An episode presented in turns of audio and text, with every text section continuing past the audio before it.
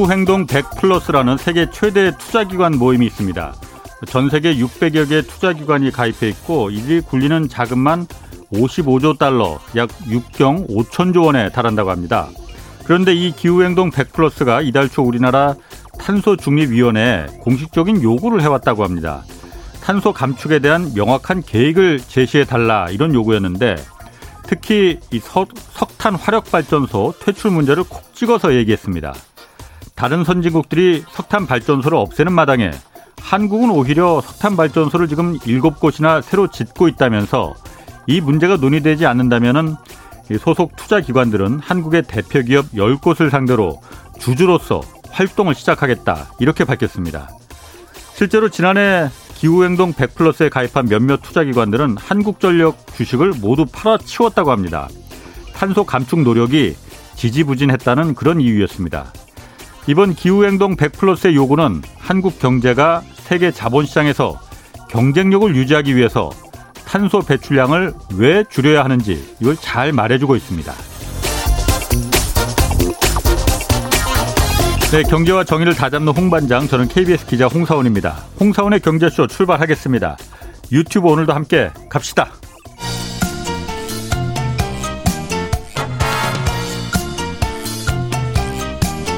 경제는 어렵고 주식은 더더욱 어려우시죠? 괜찮습니다. 우리에겐 염블리 염승환 이사님이 계시니까요. 친절하고 정확한 주가 분석. 이 시간 꼭 함께 해주세요. 네, 염블리의 영양만점 주식 분석 시간입니다. 염승환 이베스트 투자증권 이사 나오셨습니다. 안녕하세요. 네, 안녕하세요. 예, 주식과 관련해서 궁금한 게 있는 분들 짧은 문자 50원, 긴 문자 100원이 드는 샵 9730으로 문자 보내 주시고요. 자, 염 이사님, 오늘 뭐 일단 주식이 시장이 좀 별로 좋지는 않습니다. 네. 뭐그 얘기 좀 이따 좀 해보고 먼저 디지털세 관련해서 먼저 좀 얘기를 해볼게요. 전 세계 136개국이 디지털세 도입에 항의 합의했다고 해요. 네네. 뭐 그러면은 뭐 구글, 페이스북 같은 이제 글로벌 기업들이 그동안 한국에 세금도 안 내고 너무 많은 이익을 갖고 가는 거 아니냐 이런 불만들 많았는데 네.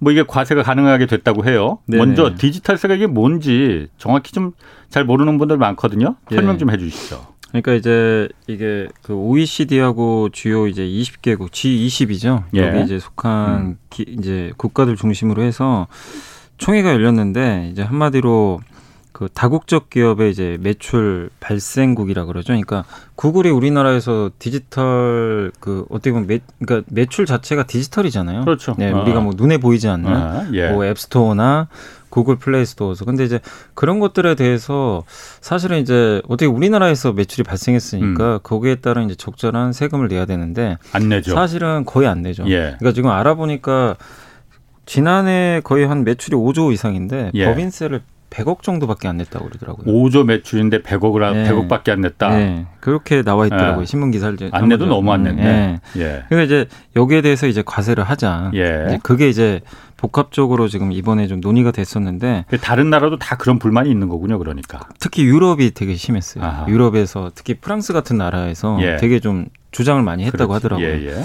그래서 이번에 이제 요게 이걸 이제 필라 원, 필라 투라 그래가지고 두 가지로 좀 나눠져요. 음. 뭐냐면 아까 말씀드린 디지털세 예. 매출 발생국에 과세권을 일단 배분을 하는 게 첫 번째고 예. 하나가 더 있는 게 글로벌 최저 이제 법인세가 음.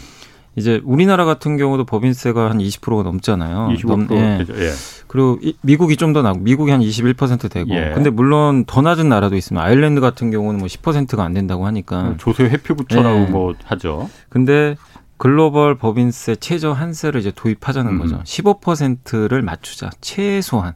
예. 네, 그러니까 어느 나라에서 매출이 발생을 해도 예. 15% 이상은 내자는 거죠. 아 그러니까 아일랜드 그 본사를 둬서 우리는 10%만 범위세 낼래. 장사는 네. 다른 데서 하지만 하더라도 예. 10%는 아일랜드에 내고 나머지 5%는 그럼 구글이면 미국 뭐 다 우리나라 기업이면 우리나라에 내야 되는 거군요. 네. 근데 어. 지금은 이제 어떻게 보면 그래서 조세 피국으로 많이 간 부분도 있는데 예. 그걸 막자는 취지죠 한마디로. 예. 그렇게 해서 15%인가 아일랜드에서도 이제 15%를 내야 되는 거죠. 예를 들면은. 그러니까 아일랜드는 10%인데 예. 아일랜드 10%를 내고 네. 나머지 5%는 네. 본국의 기업에 내라고 하는 거거든요. 예.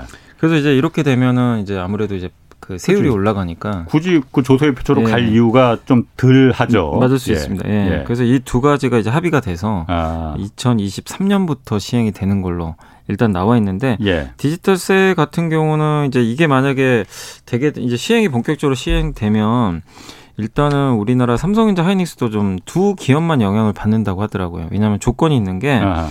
연결 매출액으로 27조 원 이상이 돼야 돼요. 매출액이. 매출액이, 네, 매출액이 전체 사이즈가 예, 예. 그리고 영업이익률 10% 이상인 글로벌 이제 기업 같은 경우, 그러니까 매출액이 27조면서 이익률도 10%가 넘어가야 됩니다. 어. 네, 그런 기업들만 해당이 되고 한국에선 딱 두 개밖에 없어요. 삼성인자 하이닉스. 아, 이두 개 회사가 딱 이제 예. 거기에 걸리게 되고 예. 특히 삼성인자가 해외 매출 비중이 높아서 예. 일단 지금 추정하기로는 세금을 수천억 정도는 더 내야 된다. 음. 이런 얘기가 나와 있더라고요. 근데 이제 예. 정부에서는 이제 그렇게 되면 삼성전자가 이중과세가 또 들어갈 수도 있다 보니까 예, 예. 일단 세액 공제를 해주겠다라는 식으로 언급은 나온 것 같아요. 그래서 음. 세액 부담을 좀 낮춰주겠다고는 했는데 예. 이게 정확하게 얼마 정도의 금액을 낼지는 아직 알 수가 없어요. 또 음. 나라들마다 또 다르기 때문에 예. 그래서 일단 매출이 발생하는 국가에 세금을 이 해당되는 기업들은 예. 이제는 내야 되는 아. 예전에는 뭐 안 냈을 수도 있지만 예. 뭐 구글 같은 기업들도 이제 우리 한국에 낼 수밖에 없는 상황으로 가는 구글, 구글도 당연히 여기 해당이 되니까 그렇겠죠. 네. 아. 그래서 이제 그 조세가 그러니까 매출이 발생한 국가에서 예. 직접 세금 걷자.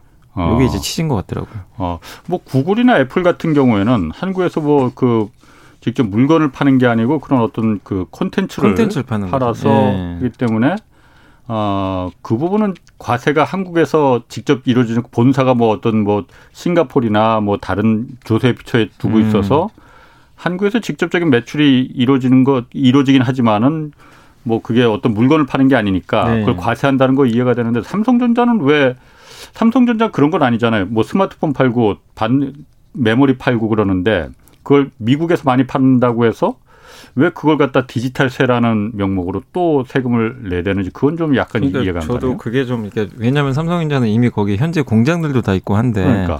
근데 이제 물론 기사에 따르면 예. 어쨌든 그 지금 이 법이 시행이 되게 되면은 예. 삼성전자가 해외 매출 중에서 그러니까 영업이익률이 그러니까 만약에 해외 매출이 뭐 10조면 네. 10조 중에서 이제 영업이익률이 나올 거 아니에요. 그렇죠. 그래서 영업이익률이 네. 10% 이하면은 굳이 안 내도 되는데 음. 예. 10% 넘는 금액에 25%를 낸대요. 그러니까 만약 영업이익률이 20%다 네. 하면은 10%는 기본으로 그냥 갖고 가고 네. 나머지 초과 초과이익에 대해서 10%에 25%를 네. 4분의 1을 4분의 1로 내라. 네. 그게 아. 지금 이번 법안에 이제 취진 것 같더라고요. 그렇군요. 예. 그럼 이게 언제부터 적용이 되는 거예요? 당장 적용되는 당장은 거예요? 아니고요. 이제 법제화를 또 해야 돼요. 예. 그래서 일단은 이달 말에 로마 G20 정상회의가 열리는데 예. 거기서 안건으로 올라가고 예. 추인이 되면 만약 하, 이제 다 합의를 하게 되면 2023년부터 2023년? 내후년이죠. 예, 내후년부터 예, 그때부터 이제 본격적으로 어. 시행을 한다고 합니다. 어, 생각보다 빨리 적용이 되네요. 생각보다 빨리 적용이 되는. 어. 그러면 아까 말씀하시기를 그 삼성전자나 하이닉스 두 기업이 지금 우리나라는 적용된다고 네, 했잖아요. 그래서 네. 국내에서 이거 세액 공제를 좀 해줘서 외국에 내는 거는 이중과세가 될 수 있으니까 예, 약간은 감면을 해준다. 예. 그럼 구글이나 뭐 애플 이런 데도 그럼 미국에서 그러면 세액 공제 해줄라나요? 그건 잘 모르겠습니다. 그것까지는 어. 뭐 미국에서 보존해 줄지 모르겠는데 네. 어쨌든 이제 그 애플이나 구글 입장에서는 음. 세금을 내야 되겠죠. 그러게요. 예. 아, 그렇구나. 자, 그럼 삼성전자 그 오늘 주식은 주가는 많이 떨어졌어요. 네. 6만 네, 원대까지 떨어졌는데 그 얘기도 좀 이따가 좀 해보기로 하고 우울한 소식보다는 좀 그래도 근, 좀 밝은 소식 먼저. 네.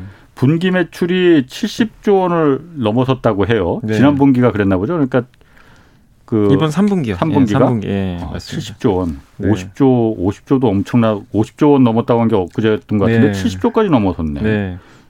이유가 뭐예요? 이렇게까지 잘? 아니 근데 다 좋았어요. 그러니까 3분기 네. 실적 내용을 보면 반도체가 영업이익만 10조가 나왔고요.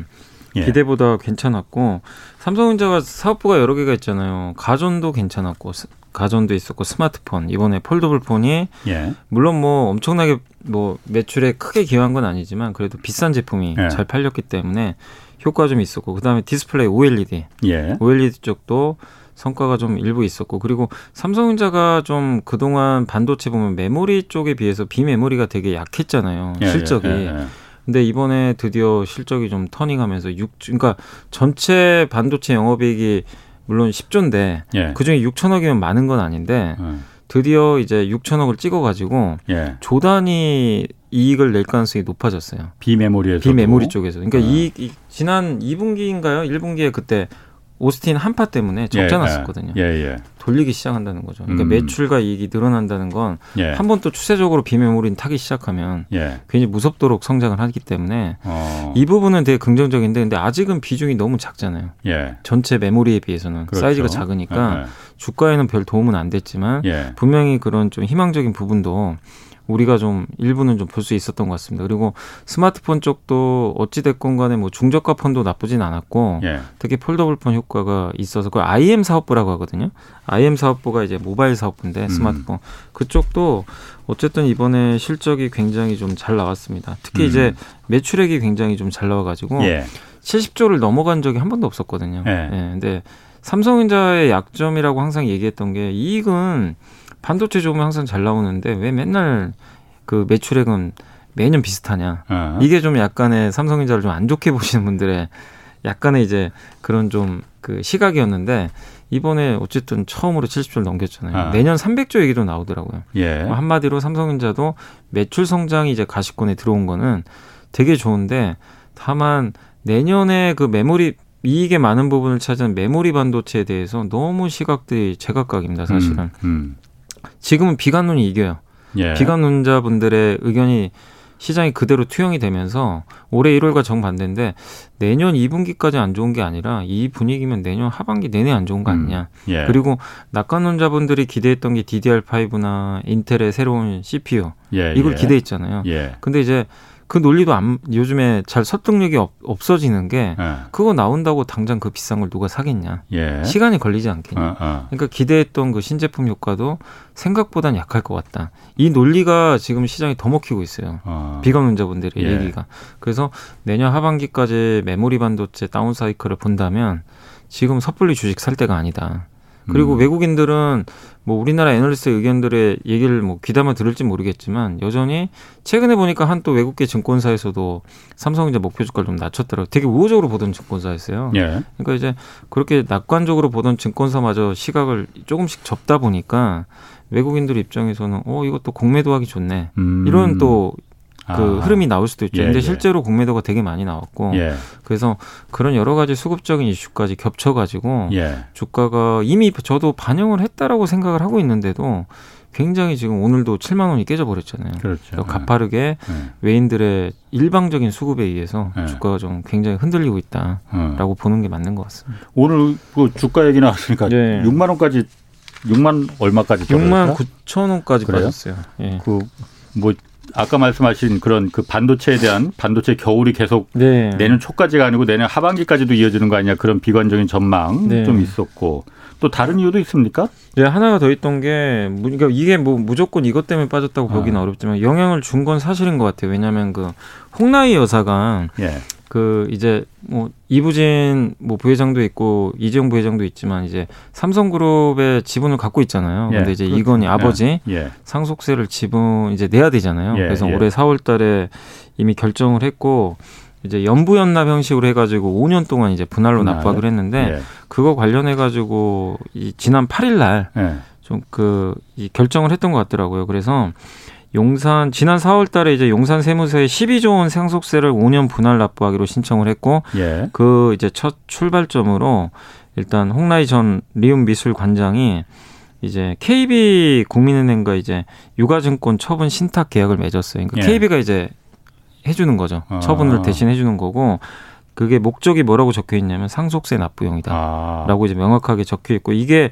규모가 물론 삼성전자 시가총액 400조가 넘으니까 예. 얼마 안 될 수는 있어요.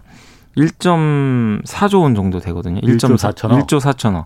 그러면은 전체 주식의 0.33%예요. 많은 건 아닌데 적은 것도 아닌 것 같은데. 네. 근데 이제 가뜩이나 지금 네. 시, 이게 시장이 좋을 땐요. 이런 네. 거 나와도 다 무시해 버립니다. 어, 어. 그래서 그 상황이 좋을 때는 근데 예. 조그만 악재도 좀 민감하게 아. 반응을 해요. 아, 가뜩이나 안 좋은. 풀릴 거라 이거죠. 그 네, 이제 물량이 어쨌든 처분해서 한꺼번에 풀리지는 않을 거 아니에요. 물론. 그러니까 4월까지예요. 4월까지 음. 아마 분할 매도할 가능성이 높은데 그렇게 되면 이건 이제 정부한테 들어가는 거잖아요, 사실은. 예. 예, 예. 근데 어찌 됐건 누가 받아갈지 모르지만 블록딜을 예. 할 수도 있어요. 뭐 예를 들면 기관 투자가 원하면 넘겨줄 수도 있겠지만 블록딜이라는 건 그러니까 그 장외 매도로. 네, 장외 왜냐하면 아, 이제 장중에 팔아버리면 너무나 예. 이제 충격을 줄수 예. 있으니까.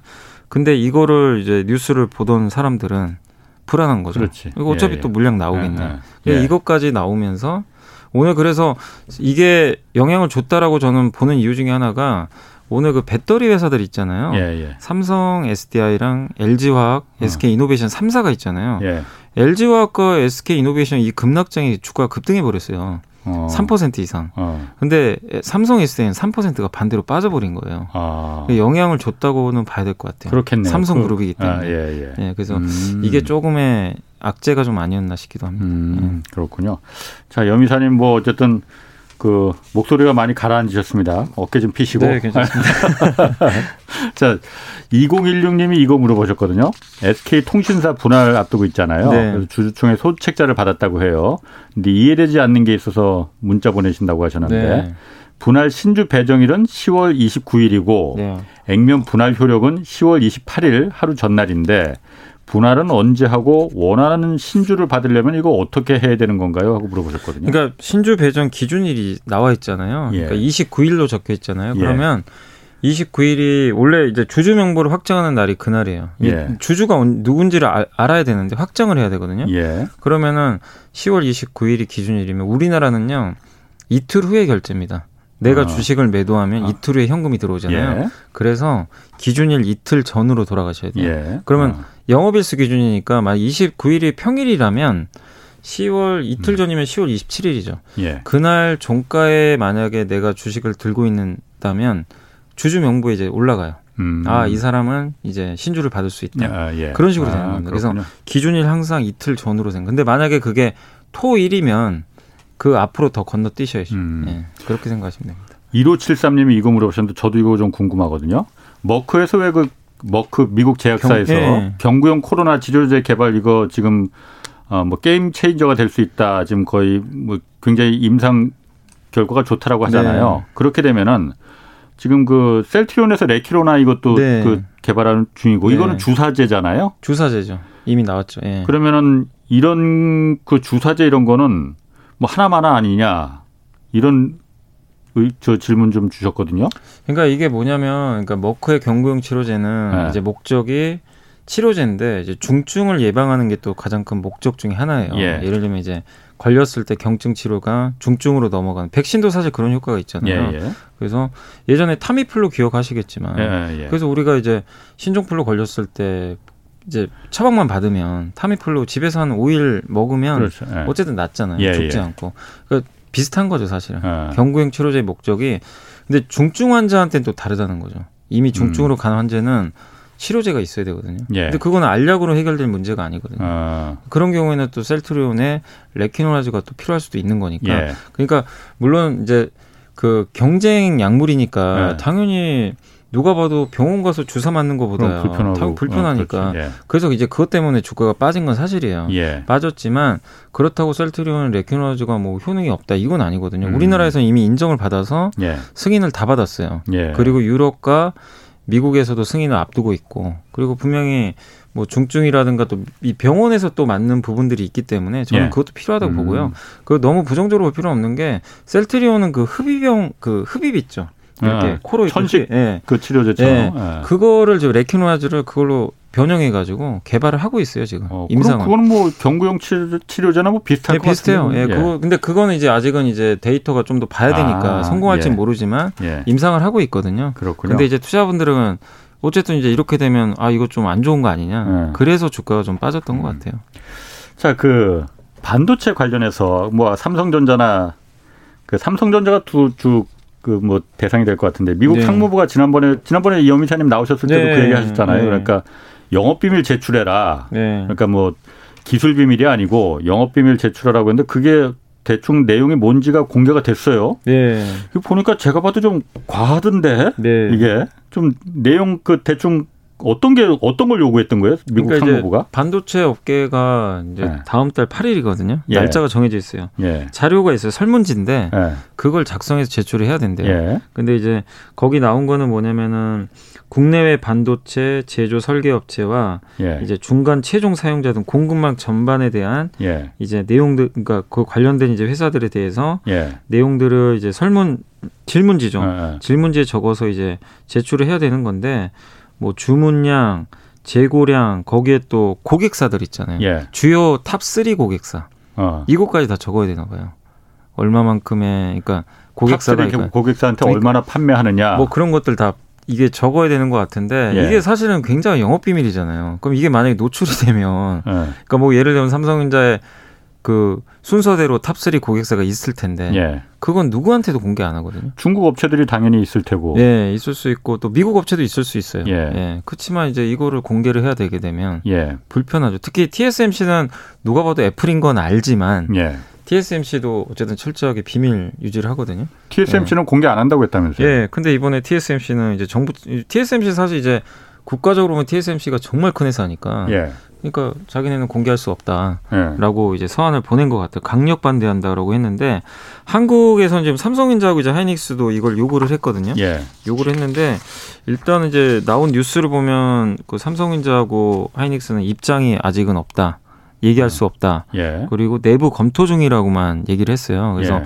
이거 나오고 나서 정부 국회에서 이게 약간 그 산업자원부인가요? 음, 거기 예. 이제 국정감사에서 예. 좀 질타를 받았다는 또 내용도 일부 있더라고요. 왜 대한민국 산업부는 미국 편을 또 드냐 어, 이런 또 어. 기사도 나와 있더라고요. 근데 어쨌든 어. 이제 장관 입장에서는 이게 또 이제 미국도 이게 있다 보니까 예민할 수도 있는데 어쨌든 이게 사실은 이제 삼성전자 하이닉스만의 문제가 아니라 국가적인 또 문제로까지도 비화될 수도 있잖아요. 사실 반도체가 전략 물자거든요. 예. 어떻게 보면. 어, 그러니까 어. 이 영업 비밀 보안이 다 공개가 됐을 때 예. 이게 어떻게 될지 사실 모르는 거잖아요. 일단 그 고객들은 굉장히 기분 나쁠 것 같은데. 고객도 기분 나쁘고. 예. 그러니까 TSMC는 세계 최대 또 회사다 보니까 예. 일단 뭐 들어줄 수 없다.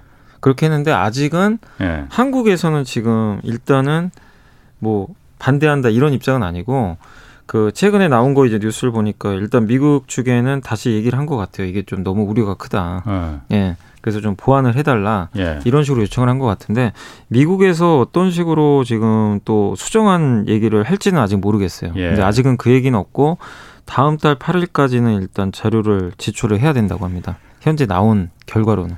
그러니까 네. 그 미국 상무부가 요청한 게뭐 네.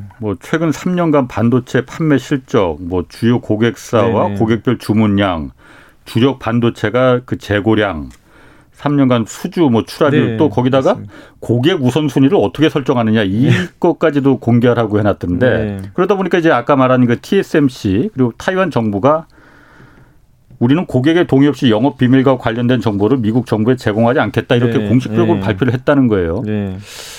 아 근데 그 내용을 설문조사라는 게 이제 강제는 아니라고 미국 상무부가 말은 하지만은 내용이 좀 과하잖아요. 그러니까 이게 과한데 문제가 이제 국방물자 생산법 미국에 그런 법이 있다고 그러더라고요. 이게 뭐 예. 한국 전쟁 6.25 한국 전쟁 때 이 법이 생겼다고 하는데 이 법을 강제적으로 어, 작동시킬 수도 있다. 이런 분석 기사도 나와요. 이게 네. 무슨 내용입니까? 그러니까 뭐 그거를 이제 작동을 시키게 되면 예. 이제 강제적으로 이제 어떻게 보면 이제 우리나라 같은 경우는 또 미국과의 또 안보 관계가 있잖아요. 예. 그래서 이런 것들을 또 일, 어떻게 보면 이제 한국이 공개를 해야 되는 또 곤혹스러운 상황으로 좀 갈 수도 있는데 예, 강제적으로 예. 근데 이거를 지금 어쨌든 이제 미국 입장만 이거 고집 하면은 우리나라에 너무 피해가 가는 게 예. 사실 누가 생각해도 이거는 정말 우리 한국과 뭐 대만도 마찬가지지만 하이닉스 삼성전자가 우리나라에 정말 엄청난 거대 기업이고 예. 거기에 영업 비밀은 정말 절대 노출돼서는 안 되는 거거든요. 그렇죠. 거기 또 상도에 관련된 네. 문제지. 그 재고 관리나 이런 것들 뭐 나중에는 진짜 좀 걱정되는 게 기술까지 공개하라고 할까 봐 솔직히 걱정되거든요. 그러니까 이게 저는 그게 하나를 들어주면 분명 또 하나를 요구하게 돼 있는 거거든요. 그러니까 그런 또 가능성도 있잖아요. 사실은 예. 우리가 또 한 번 더 생각을 해보면 예. 그래서 이게 참 지금 어떻게 저도 뭐 어떻게 풀어야 될지 이거 정부가 해결해야 음. 되겠지만 상당히 좀 난감한 지금 상황으로 좀 가고는 있는 것 같아요. 근데 어쨌든 시간이 좀 얼마 안 남아서 다음 달 8일까지 네, 8일까지는 네. 일단은 제출을 하든 음. 거부를 하든 결정을 해야 될 것 같아요. 한번 좀 그 한번 좀 더 관심 있게 좀 지켜봐야 될 것 같아요. 네, 이거를 맞습니다. 미국 미국 요구를 다 들어줄 수도 없는 거고 네. 뭐. 자 삼성 2나노 반도체 양산 계획을 발표했어요. 네네. 지금 한 5나노 이 정도 그 우리가 양산하고 있잖아요. 네. 3, TSMC가 3나노 뭐 한다고 하고 있고 네. 2나노면 그보다 더 진일보된 기술이잖아요. 네. 어 그러면 TSM 우리가 그냥 알고 있기로는 삼성전자가 메모리는 앞서 있지만은 비메모리는 TSM TSMC 기술적으로 좀 네. 떨어진다라고 알고 네. 있었는데 뭐 꼭 그런 것도 아닌 거예요, 그러면은? 그러니까 원래 예전에도요, 그 미세 공정 같은 경우 10나노 이하라고 하거든요. 예. 그걸 이제 흔히 이제 용어로 선단 공정이라고 하더라고요. 근데 예. 그 선단 공정에서는 지금 전 세계에서 유일하게 TSMC랑 삼성밖에 못 해요. 예. 인텔은 지금 아직 안 돼. 인텔이 예. 7나노까지 하려다가 지금 일단은 좀 뒤로 물러선 예. 상황이고 나중에 이제 하려고 하죠, 지금. 음. 계획은 있는 거고. 다만 삼성전자가 제가 알기로는 먼저 선단 공정에 성공을 했던 걸로 알고는 있는데 예. 삼성전자 이제 불량품이 너무 많이 나온 거죠. 양산이 예. 제대로 안 됐는데 음. TSMC는 어쨌든 양산을 빨리 해버린 거예요. 예. 제대로. 그래서 이제 애플 수주도 많이 따낸 거고. 예. 그래서 앞서 나간 거죠. 그래서 4나노, 3나노까지도 지금 이제 기술 로드맵이 나왔는데 문제는 이제 2나노까지도 지금 청사진들은 나오는데 TSMC는 아직 2나노까지는 공개를 안 했거든요. 예. 근데 삼성전자가 이제 먼저 치고 나간 거죠. 어. 2025년에 우리 2나노 가능하다. 예. 특히 3나노도요. 내년 상반기까지 그 예전에 애널리스트 분들이 와서 설명해 주신 걸로 제 기억나는데 그 gate all around라 그래요. GAA 음. 방식. 예, 예. FinFET 방식과 GAA 방식이 있는데 예. FinFET 방식은 이제 TSMC가 지금 하고 있는 거고. 네. 근데 GAA 방식은 삼성이 지금 하려고 하는 거죠. 예. 그래서 내년에 이번에 포럼에서도 얘기를 했던 게 내년 상반기에 반드시 양산하겠다. 음. 3나노를. 예. 그렇게 되면 TSMC보다 그 성능이 30% 올라가고요. 어. 그다음에 전력 소비도 한 40%나 감소를 한다고 하더라고요. 음. 그 크기도 당연히 더 줄어들게 되고. 예. 그래서 훨씬 좋은 거죠. 어. 근데 그걸 만약에 성공해서 대량 이게 제일 중요한 게 양산이거든요. 예, 예. 양산에만 제대로 성공하면 아니 미국 회사들이 굳이 TSMC 걸 쓸 이유는 없는 거죠. 음. 삼성께 더 좋은 거잖아요. 예. 그럼 양산만 해주면 쓸 가능성이 아. 높으면 고객사가 따라오게 되는 거거든요. 아. 거기다 2나노까지 먼저 치고 가면 예. TSMC를 이제 맹추격할 수 있는 거죠. 특히 어차피 TSMC는요. 10나노 이하도 많이 하지만 예. 뭐 14나노 뭐이좀 이, 되게 좀 공정이 어. 렵지 않은 것도 다 해요. 예, 예. 근데 아. 삼성은 이제 거의 이제 이 좀 미세 공정에 집중하거든요. 고급 반도체만. 네, 미세 공정에서는 예전에 제가 알기로는 6대 4의 비율로 TSMC가 6, 삼성도 적진 않았어요. 예. 근데 지금 좀 벌어졌겠죠. 예. 근데 미세 공정 안에서 삼성이 치고 나가버리면 점유율을 앞서 나갈 수도 있는 거죠. 아. 전체 점유율은 떨어져도. 아. 그럼 삼성전자의 주가가 재평가받을 수도 있기 때문에 예. 지금 메모리가 너무 어렵잖아요. 예. 이 상황에서 우리가 이제 삼성전자 주주분들이 기대하는 건 M&A 하고요. 예. 지금 자사주 매입, 예. 그 다음에 파운드리 성공. 음. 요세 개예요 주가. 왜냐면 메모리가 안 간다는 가정하에선 이 세 가지가 맞아 떨어지면 주가가 다시 level up. 음. 10만 전자도 갈 수 있는 거거든요. 예. 근데 지금 아직은 기대만 있는 거죠. 네, 음. 그러니까 성공 여부는 우리가 좀더 두고 음. 봐야 되겠지만 연말이나 그 정도 되면 뭔가 조금씩은 예측들이 나올 것 같아요. 성공 그렇구나. 여부에 대해서. 그래서 음. 조금 기대감은 가져볼 필요는 있는 것 같습니다. 그 메모리하고 비메모리하고 어떤 게 더 남는 장사예요? 지, 아니 당연히 메모리가 이익률이 훨씬 좋대요. 그래요? 메모리는 어. 과점화돼 있고 예. 세개 업체가 있는데 근데 문제는 이제 메모리 사이클이 예전에요. 메모리가 예. 2017년 18년에 그 슈퍼 사이클이 진짜 있었어요. 서버 예. 때문에. 예. 그때 진짜 믿기지 않으시겠지만 삼성전자 영업이익률이 70%였습니다. 70%면 이익률이? 이익률이요. 이익률이 70%가 네. 될 수도 있어요? 됐었어요. 반도체 가격이 정말 어. 미친 듯이 올라갔습니다. 예. 정말 어마어마하게 올라갔는데 근데 반도체는 왜 이렇게 이익률이 많이 나냐면요. 어쨌든 다 쓰잖아요. 예. 없는 데는 없는 필요 다 필요한데 예. 만드는 업체는 세 개죠. 예. 거기다가 이 매출 원가가 없어요. 예. 거의 뭐 거기에 원재료 비용이 거의 안 들어가요. 아. 그죠? 이 반도체 만드는 그 단가 자체가 예. 다그 고정비입니다. 공장 돌리는 고정비밖에 없어요. 예. 매출이 점프를 하는데 가격 올라가잖아요. 마진이 어마어마하게 벌어져요. 이 음. 레버리지 효과라고 하는데 영업 예, 레버리지. 예. 그게 하는데 근데 반대로 매출이 꺾이면 예. 이제 적자까지 보는 거죠. 그러니까 아. 너무 메모리는 이익을 낼 때는 어마어마하게 마진을 내는데 문제는 이게 진폭이 너무 심해서 그렇군요. 그래서 PER을 높게 주질 않는다고 하더라고요. 예. 9912, 9912님이 이거 물어보셨는데 어, 대한항공하고 아시아나 합병에 지금 문제가 있는 거 아닌지 어, 지난주에 뭐 급락했다고. 네, 하네요? 그거 좀 잠깐 말씀드리면 네. 그제 뉴스에서 봤거든요. 한 네. 이제 어느 분이 얘기를 했던 것 같은데 국회의원인지 제가 잘 모르겠어요. 감사위원인지 모르겠는데 네. 정확히 기억 안 나는데 내용은 뭐냐면은 그 대한항공하고 지금 아시아나항공이 합병을 하려면 우리나라에서만 승인 받으면 안 되고 다른 네. 나라도 승인을 해줘야 되거든요. 어, M&A 그 왜냐하면 독과점이 예, 될수 예, 있잖아요. 예, 둘이 합치면 이제 국제항공사로서 점유율이 너무 예. 커지니까 지금 현대중공하고 대우조선도 합병이 안 되고 있잖아요. 예, 예. 승인을 못 받아서. 음. 근데 이제 거기서 얘기했던 거는 대한항공과 아시아나항공이 합병을 하게 되면 여객 점유율이 50%가 넘어가니까 음. 이러면은 이거 독과점법에 예. 걸리는 거 아니냐. 예. 이거 어떻게 할 거냐. 근데 이제 또 일각에서는 아시아나항공은 좀 특수한 경우 아니냐. 예. 회사가 망했잖아요, 그렇죠. 거기. 예, 예. 그러니까 그런 걸 좀 감안해서 해줘야 된다. 어. 이런 논리도 있고 아니면 시장 원리대로 이건 독과점이다. 예. 이런 논리가 음. 좀 맞, 이게 맞닥뜨리다 보니까 많은 투자분들이 어 대한항공이 아시아나항공 인수해서 합병하면 이제 1등 되니까. 예. 이제 주가 좋을 일만 남았다 이렇게 생각했는데 그 뉴스가 나오고 나서요 음. 한번 부러져 버렸어요. 어 이거 음. 합병 안 될 수도 있는 거 아니야? 그러게요. 약간 어. 이제 그런 리스크. 어. 그래서 합병이 좀 안 될 수도 있지만 예. 되더라도 이거 좀 지연되는 거 아닐까? 어. 시간이 이 두 가지가 맞물려 가지고요. 주가 좀 음. 올랐었어요. 그리고 예. 그러면서 좀 빠졌기 때문에 일단은 합병 이슈는 물론 당장 되는 건 아니에요. 예. 시간 좀 걸립니다. 예. 근데 그 리스크가 조금 나왔다라고 보시면 좋겠습니다. 아 독과점 문제가 걸릴 수가 있겠군요. 예. 절반이 넘어가기 때문에. 그러게요. 예. 그리고 그 삼성전자 같은 경우 미국의 그 지금 반도체 투자 그 계획은 발표했잖아요. 발표는 했는데 지금 그, 그 이후에 소식이 없는 것 같아요. 뭐. 저번에도 어. 이제 그 한번 이제 질의응답을 했던 것 같은데 예. 그 미국에 언제 공장 짓냐, 부지 네. 설정했냐 이렇게 예. 물어봤는데 그 이제 회사 관계자가 얘기했던 건 뭐냐면은 아직 부지 선정이 안 됐나 봐요. 그러니까 아, 그 투자는 하는데 된 거 아닌가? 그때? 그 뉴스만 나온 거죠. 단독 아. 기사인가요? 단독인지 모르겠는데 아, 삼성전자 그럼 발표한, 발표한 건, 아니에요? 건 아니에요. 언론사에서만 다 나온 겁니다. 예. 그때 제가 이런 기억은 테일러시였나 제가 아, 기억하기로는 예. 예. 오스틴 지금 좀 텍사스 공장에서 조금 위쪽으로 예. 올라가서 예. 그게 이제 유력해졌다 막 이제 아마 발표할 거다 이런 뉴스가 나왔는데 예. 제가 그때도 확인해봤지만 삼성전자는 언급한 적이 없어요. 아 그래 그거 예 그 삼성전자 아니에요 그러면은 그러니까 삼성전자가 네. 아니 길 수도 있는데 아, 아. 삼성전자는 아직 부지 선정이 안 어. 됐다고만 어. 언급을 했고 예. 조만간 발표한다고는 얘기는 했거든요. 음. 근데 좀 기다려 보셔야 될 것 같아요. 그렇군요. 예. 자그 오프닝에서도 제가 아까 그 말했지만 석, 그 기후 행동 100 플러스라는 국제 투자 기관 모임이 있다고요. 예. 저는 사실 처음 들어봤는데 네.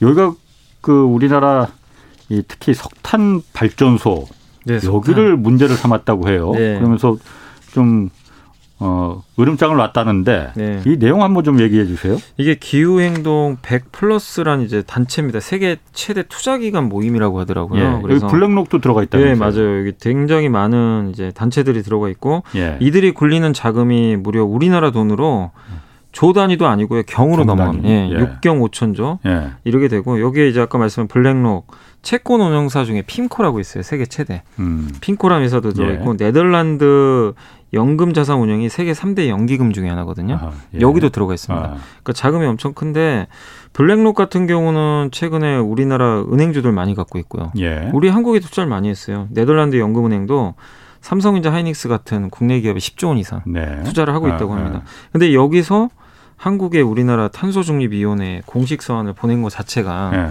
이제는 영향력을 좀 발휘하겠다는 거죠. 예. 그, 이제 그 내용은 뭐냐면은 결국엔 이제 그 석탄 발전소 하지 예. 마라, 다 어. 폐기해라, 예. 이런 내용입니다. 그래서 탄소 감축에 대한 명확한 계획을 제시하고 그러니까 두루뭉실하게 하지 말고 음.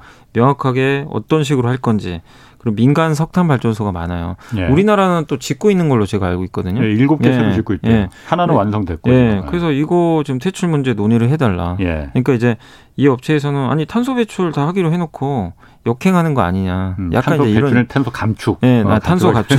죄송합니다. 어.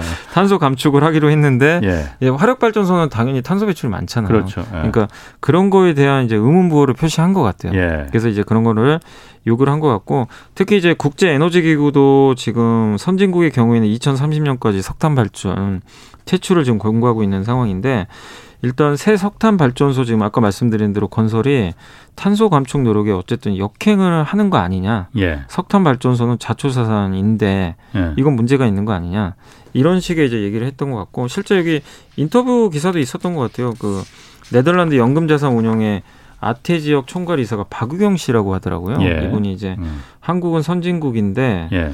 기후 위기 대응의 첫걸음도 떼지도 않았다고 느꼈고 이를 음. 해결하기 위해서 일단 서한을 보냈다. 음. 그리고 민간 석탄 발전소 이 문제를 반드시 해결을 해야 된다. 이, 이런 식으로 좀 인터뷰한 기사가 하나 있어요. 예. 그럼 만약 어, 예. 말씀하시죠. 그래서 이분이 한 얘기는 삼성전자도 탄소 배출이 전혀 지금 줄지가 않았다고 합니다. 아. 우리나라 기업들도 이제 공장에서 생산할 때 예. 탄소 배출이 지금 나오잖아요. 예, 근데 예. 지금 당장은 절대적으로 지금 줄지 않았기 때문에 한국 대표 기업 열 곳 추려가지고 한번 접촉을 해보겠다는 얘기인 것 같아요.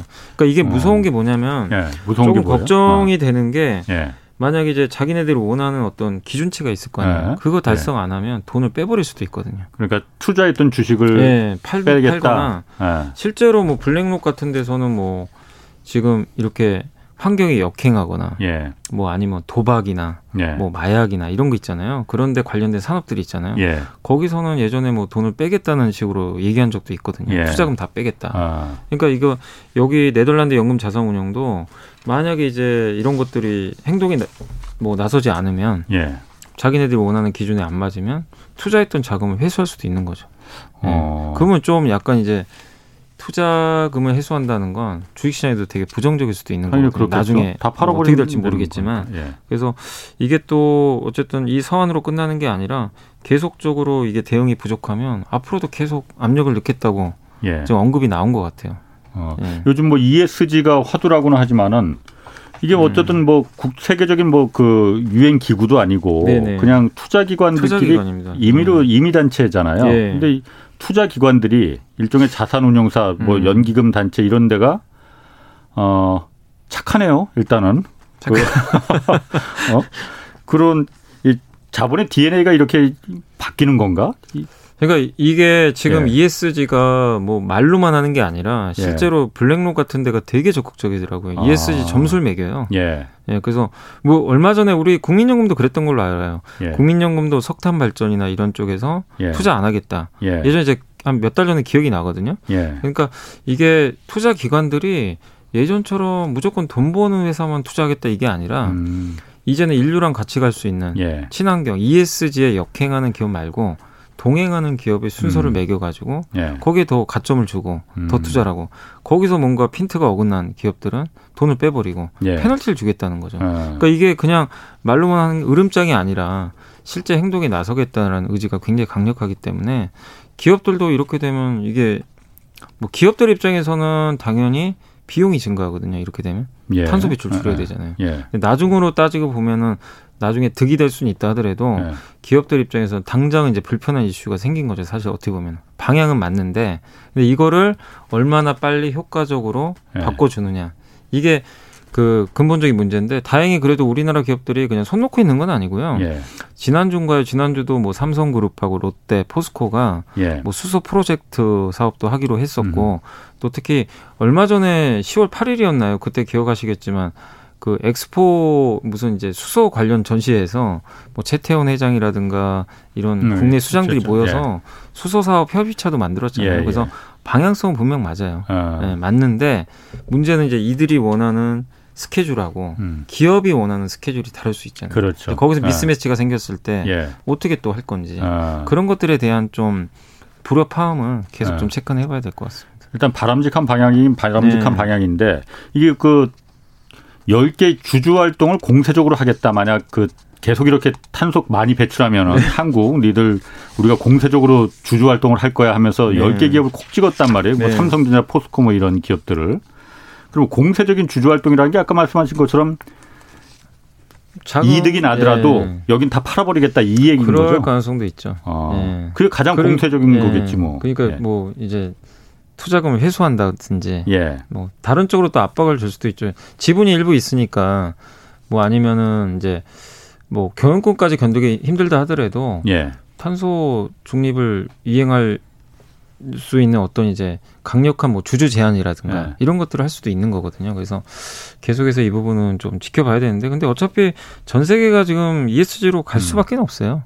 기업들도 알고 대처할 수밖에 없는 것 같습니다. 그 탄소 중립위원회 이 요구를 서한을 보냈다는 거 아니에요? 네, 탄소 중립위원회. 탄소 중립위원회 는 지금 여기서 어떤 입장입니까? 그러면 거기 그 어. 제가 찾아보니까 네. 이제 그 얼마 전에 2030 온실가스 감축 목표 그게 NDC라고 하는데 예. 그게 이제 발표를 했잖아요 우리나라도 예. 탄소 중립에 대해서 근데 거기 나온 안에도요 석탄 발전이 20% 정도 들어가 있어요.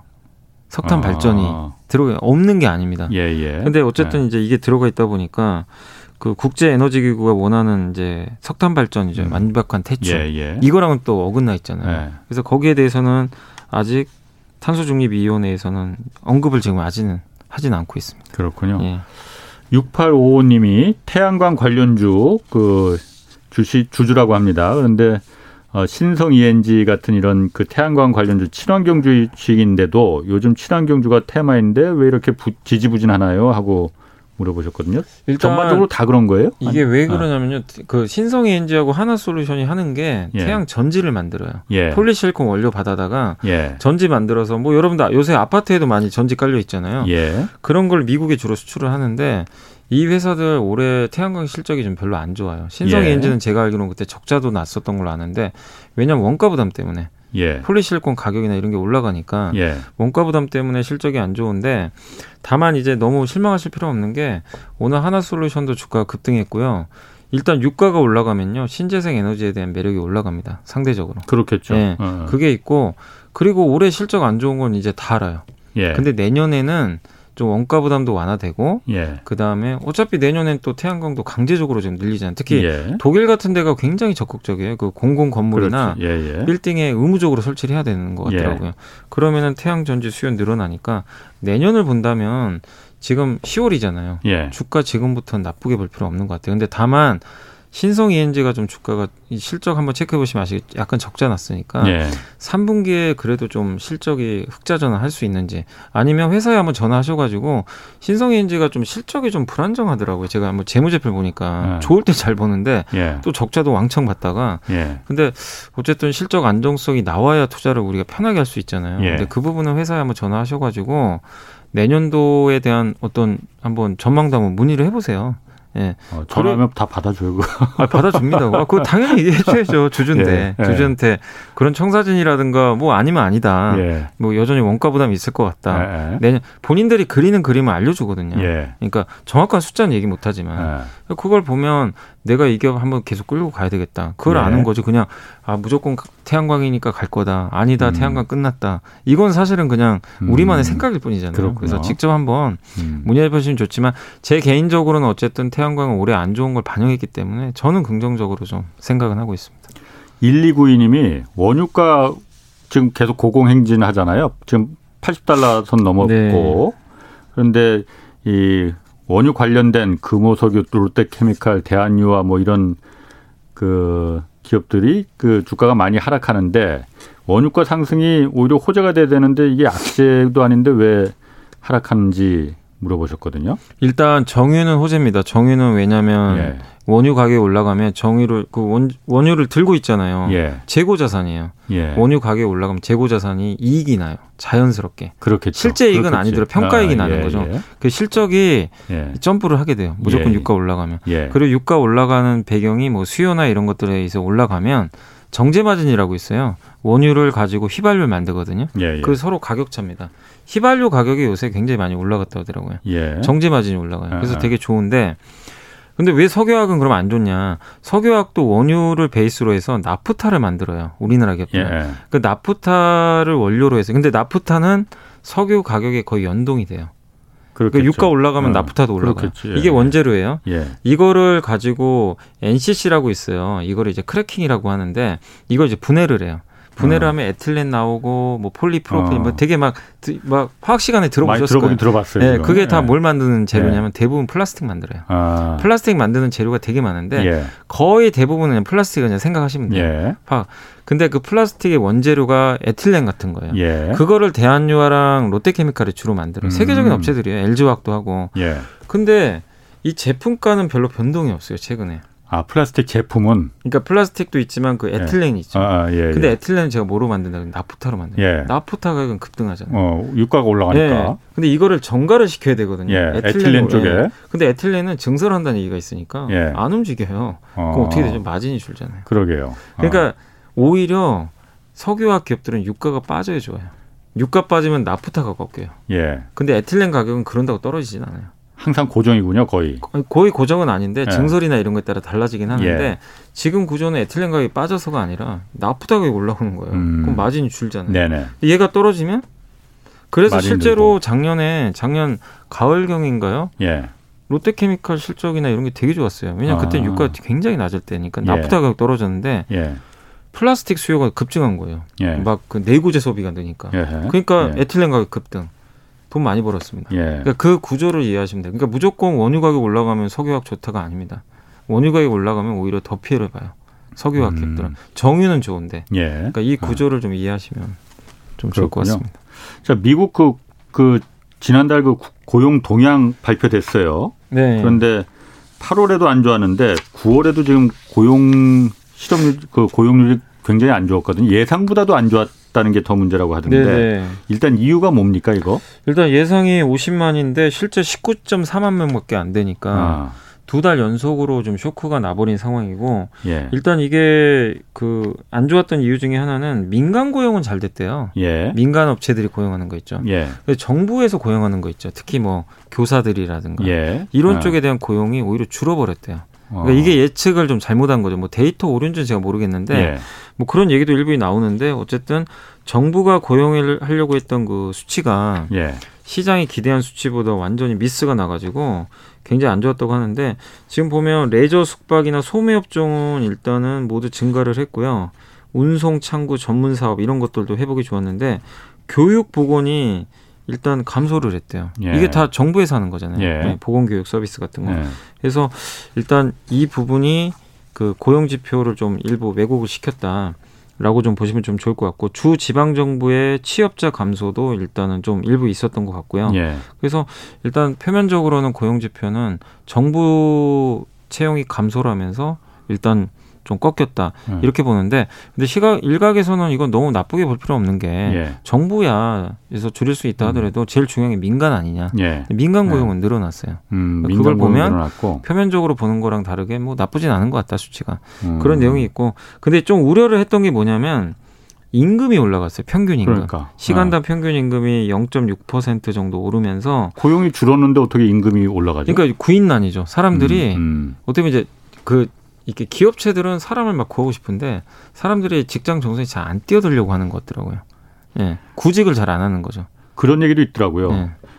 자본 주식하고 부동산에서 돈 많이 버는데 굳이 힘들게 일하러 어, 나가서 네. 그거 의미 없다 이런 생각도 뭐 그런, 있대요. 실제로 그 예, 있대요. 맞아요. 어. 예. 그런 경우도 있다고 예. 하더라고요. 실제 뭐 굳이 뭐 예. 그래서 그런 케이스들도 이제 잡혀 있겠지만 어쨌든 지금 이번에 실업률은 감소했잖아요. 예. 그게 뭐냐면 결국 이제 구직 활동을 포기한 음. 사람들 그런 음. 것 사람들은 이제 포함이 안 되니까 예, 예. 그런 그런 것들 때문에 인력난인데 인력난은 뭐죠? 임금을 올리죠. 평균 아, 임금 예, 예. 상승률을 올리니까 이건 물가에 잡히거든요. 인플레 압력을 네, 굉장히 인플레. 좀 가중시키는 거죠. 네, 그래서 데이터를 보면 어쨌든 고용은 줄고 예. 임금 상승률은 올라가고 예. 이러다 보니까 근데 또 실업률은 낮아지고 예. 그 누구죠? 연준 의장이 실업률 데이터를 되게 중요시하는데 그렇죠. 실업률이 네. 내려왔잖아요. 예. 그럼 자기네가 생각하는 긴축의 스케줄에 조금씩 다가가는 거거든요. 예. 그러니까 음. 사람들이 봤을 땐 고용은 줄니까 긴축하면 안 되는데 이 데이터 보면 물가는 올라갈 그렇죠. 것 같고 음. 실업률은 낮아지고 그러니까 이게 불안정한 거죠 어떻게 보면 데이터가. 예. 예, 알겠습니다. 아 오늘도 아주 말씀 잘 들었습니다. 지금까지 염승환 이베스트 투자증권 이사 함께했습니다. 고맙습니다. 네, 감사합니다. 자 여기까지 하겠고요. 저는 내일 다시 찾아뵙겠습니다. 지금까지 경제와 정의를 다 잡는 홍반장. 아. 아, 제가 시간을 착각했군요. 아, 1분 더 남았나요? 1분 더 남았습니다. 네. 홍 반장이 조금 그 요즘 좀 취재 때문에 지금 아, 대장동 예, 취재하는 게 있어서 아, 그러시구나. 약간 좀 그 이번 주 일요일 날 방송이라서 네네. 네. 조금 좀 정신이 없습니다. 네. 이해해 주시기 바랍니다. 마지막으로 아, 하나만 더 물어볼게요. 네. 그러면은 아까 말씀하신 대로 그 아, 시간이 거의 또 제가 그 얘기 하느라고 다 됐습니다. 네네. 뭐 어쨌든 저희가 아, 그냥 한 30초 남았네요. 자, 시장이 좀 안 좋긴 한데 예. 요새 좀 시장이 되게 어렵잖아요. 예. 근데 그 말씀은 드리고 싶어요. 어차피 지금 일은 벌어졌으니까 예. 이 상황에서 여러분은 가지고 계신 기업들 미, 내년이 네. 괜찮다면 좀 끝까지 인내해 주시면 좋을 것 같습니다. 알겠습니다. 네. 아, 염사님 고맙습니다. 네, 감사합니다. 네, 다음 주에 또 뵐게요. 네. 자, 여기까지 하겠습니다. 지금까지 경제와 정의를 따져보는 홍반장 홍사원의 경제쇼였습니다.